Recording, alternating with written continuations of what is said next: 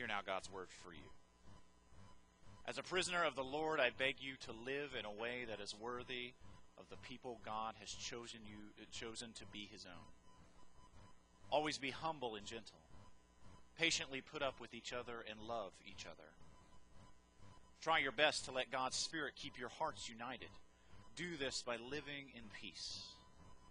All of you are part of the same body, and there is only one Spirit of God, just as you were given one hope when you were chosen to be God's people. We have only one Lord, one faith, and one baptism. There is one God who is the Father of all people. Not only is God above all others, but he is he works by using all of us, and he lives in all of us. Christ has generously divided out his gifts to us. As the scriptures say, when he went up to the highest place, he led away many prisoners and gave gifts. When it says he went up, it means that Christ had been deep in the earth. This also means that the one who went deep into the earth is the same one who went into the highest heaven so that he would fill the whole universe. Christ chose some of us to be apostles, prophets, missionaries, pastors, and teachers so that his people would learn to serve and his body would grow strong. This will continue until we are united by our faith and our understanding of the Son of God then we will be mature, just as Christ is, and we will be completely like him. We must stop acting like children. We must not let deceitful people trick us by their false teachings, which are like winds that toss us around from place to place. Love should always make us tell the truth. Then we will grow in every way and be more like Christ, the head of the body. Christ holds it together and makes all of its parts work perfectly as it grows and becomes strong because of love. The word of the Lord. For those of you who were here a couple weeks ago, we preached on two chapters earlier Ephesians. And I want to cover that a little bit just because these things work together. They're like a house built up. And so it's hard to even preach about what I'm preaching about today without at least reviewing that a little bit. And what we talked about a couple weeks ago is that Jesus Christ had created this new community from Jews and Gentiles. He developed he he destroyed the hatred between them. And so in the early church they actually developed this idea, this theology that Jews and Gentiles when they came together and became Christians, they actually represented a whole new race. They called Christians the third third race. They were no longer Jews, they were no longer Gentiles. And this was a radical way that Jesus demonstrated to all of them and to us that he can make peace in all of our lives. And so the point I tried to make in that sermon was that Jesus Christ in our lives can make peace with people of other religions. That Jesus has made peace with people of other races and socioeconomic backgrounds. That Jesus has made peace with other denominations in us and that ultimately the hard thing for us is that Jesus is calling us to peace with groups of people and individuals that we disagree with. And so here in chapter 4, what we just read for you today, the message in Ephesus begins to change. It's not just about the theology, it's not just about the foundation, it's now how do you actually do this? How do you actually put these things in practice? As Christians, what would we do to make this happen? And it's here in the book of Ephesians that we see two different types of speech that were really common in ancient philosophy. I'm going to teach you some funny Greek words. The first is protrepsis. And that's simply a way that a philosopher or a theologian or an early church minister would call someone to a new way of life Would be trying to bring about a conversion in you. If I was trying to win you over to my side, I'd be using this type of speech that we call protrepsis.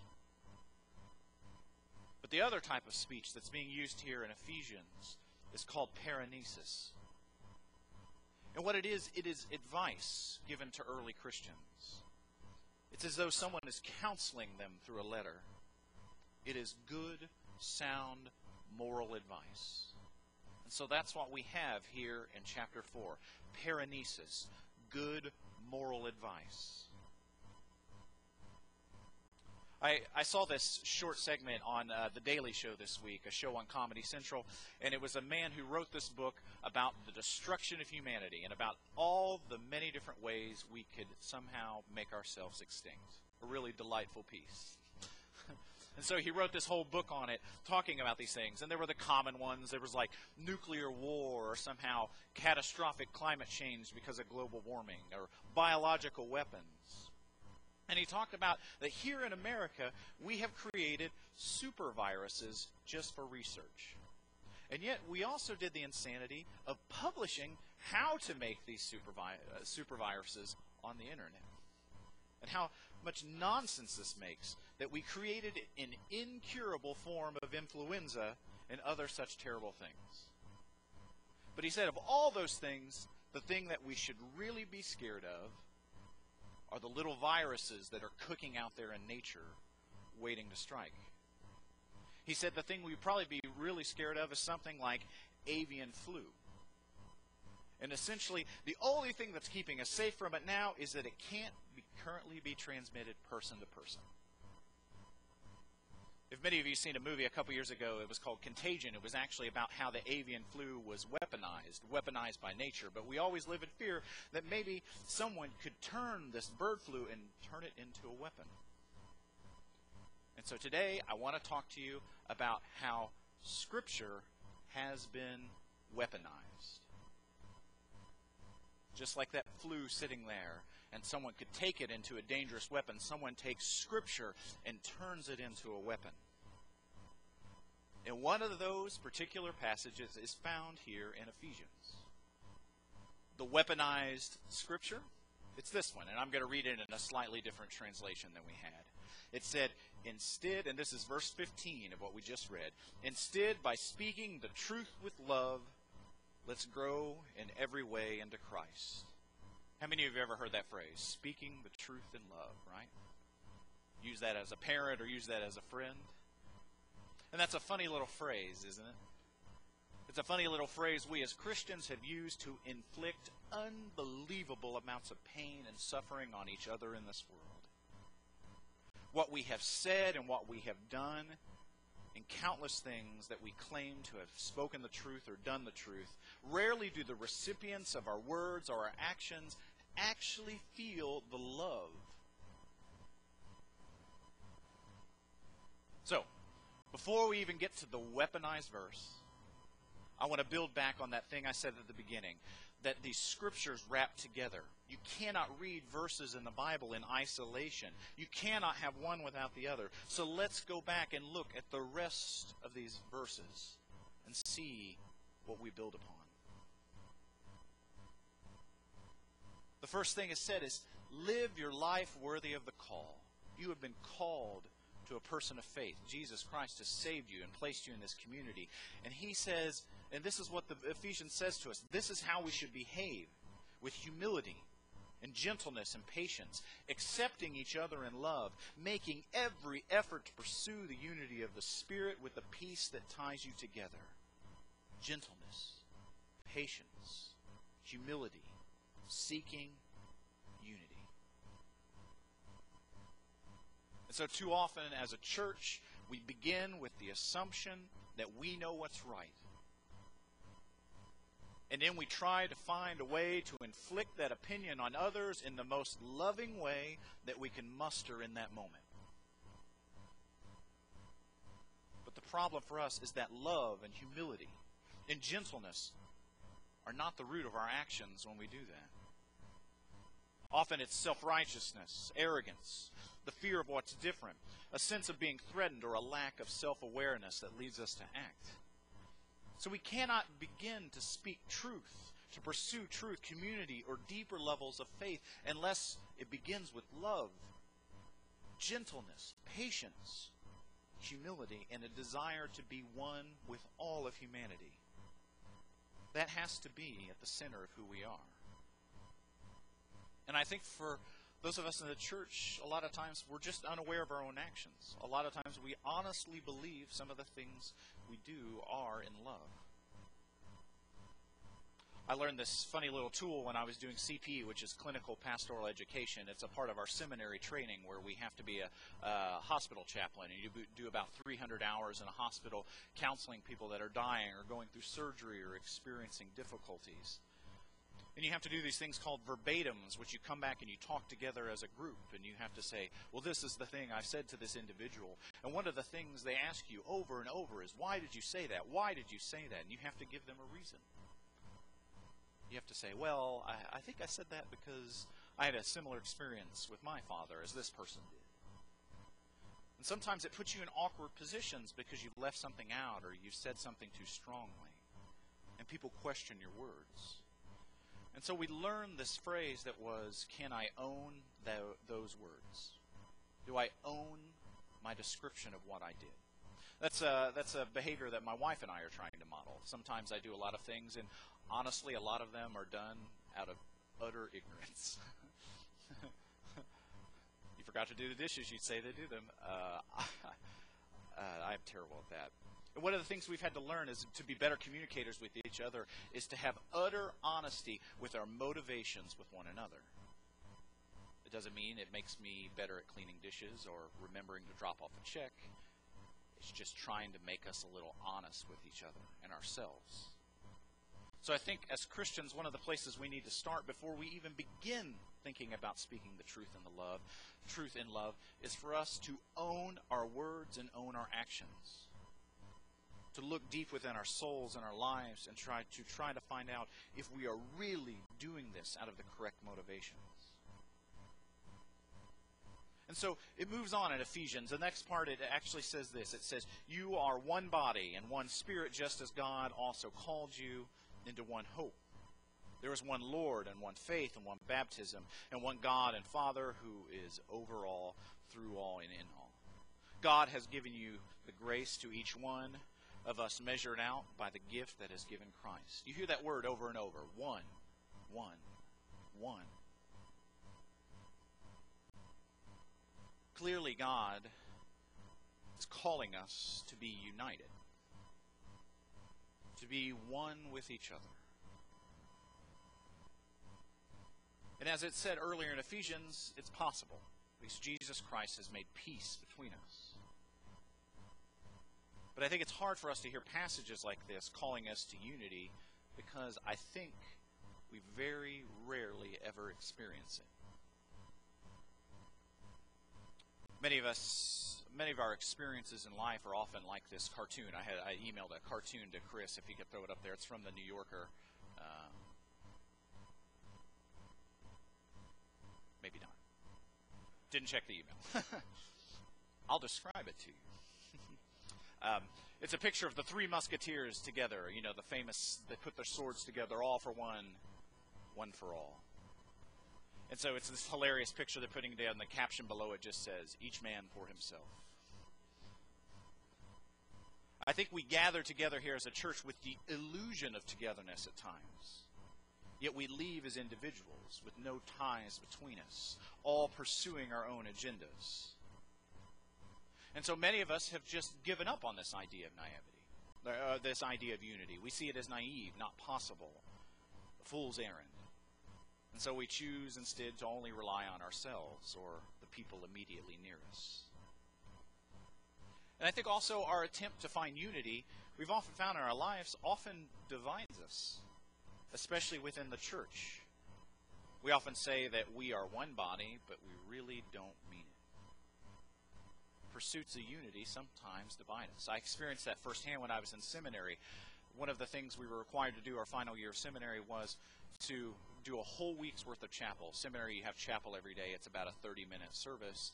And so that was your assignment. And so we drew people together, five of us, we were all from different denominations. Uh, we had men and women all together. And the point of our chapel was to say that everyone has a seat here at the communion table we actually did and preached as a group teaching. We all sat around chairs around the communion table. To try to illustrate that throughout the week, everyone, all of humanity has a seat. God has called us all here to this table. And as a result of that week of chapel, I got to have lunch with the dean a couple times that week. But this was not a friendly get together. Our group received a talking to from the dean. Our attempt at unity sometimes brings division.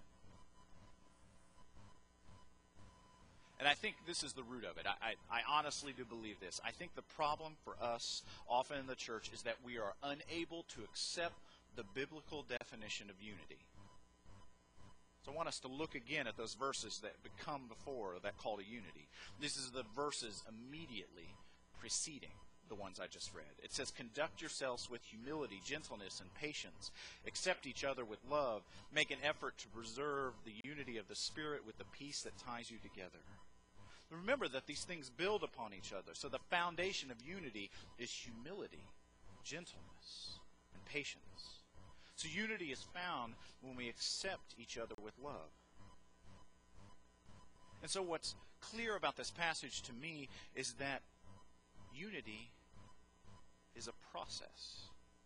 It's not completed yet. We're never fully united. It's something we work on and we fight for, but rarely ever find in that moment. And I want you to notice the absence of the type of qualifiers we would add to unity. Be patient.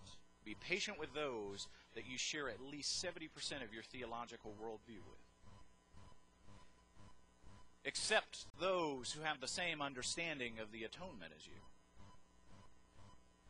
Be patient with those who share the exact same understanding of the Bible as you.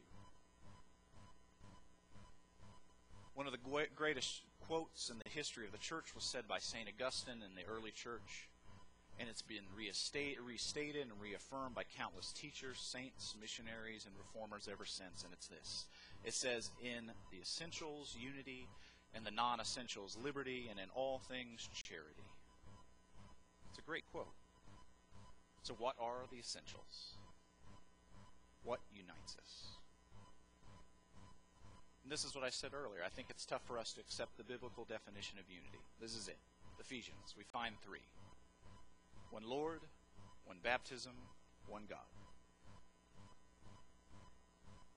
Our love of our Lord Jesus Christ, the confirmation of our calling and salvation in our baptism, and our shared relationship with our one God should create in us unity that outweighs any difference imaginable. It united that early church full of Jews and Gentiles and created in them a new communal identity. And so, what unites us, we have to believe this and understand it and feel this. What unites us far outweighs what divides us. Ephesians is asking for unity, not conformity. Those are different things. So, part of the call here in Ephesians is actually for tolerance. That's what it says in verse 2 bear with one another. The assumption is not that all distinctions, all the things that separate us, will cease. But the assumption is that even with the persistence of dif- differences, differences economically and differences socially, differences theologically, the church may nevertheless grow together as a body. Despite all those differences, God is still uniting us.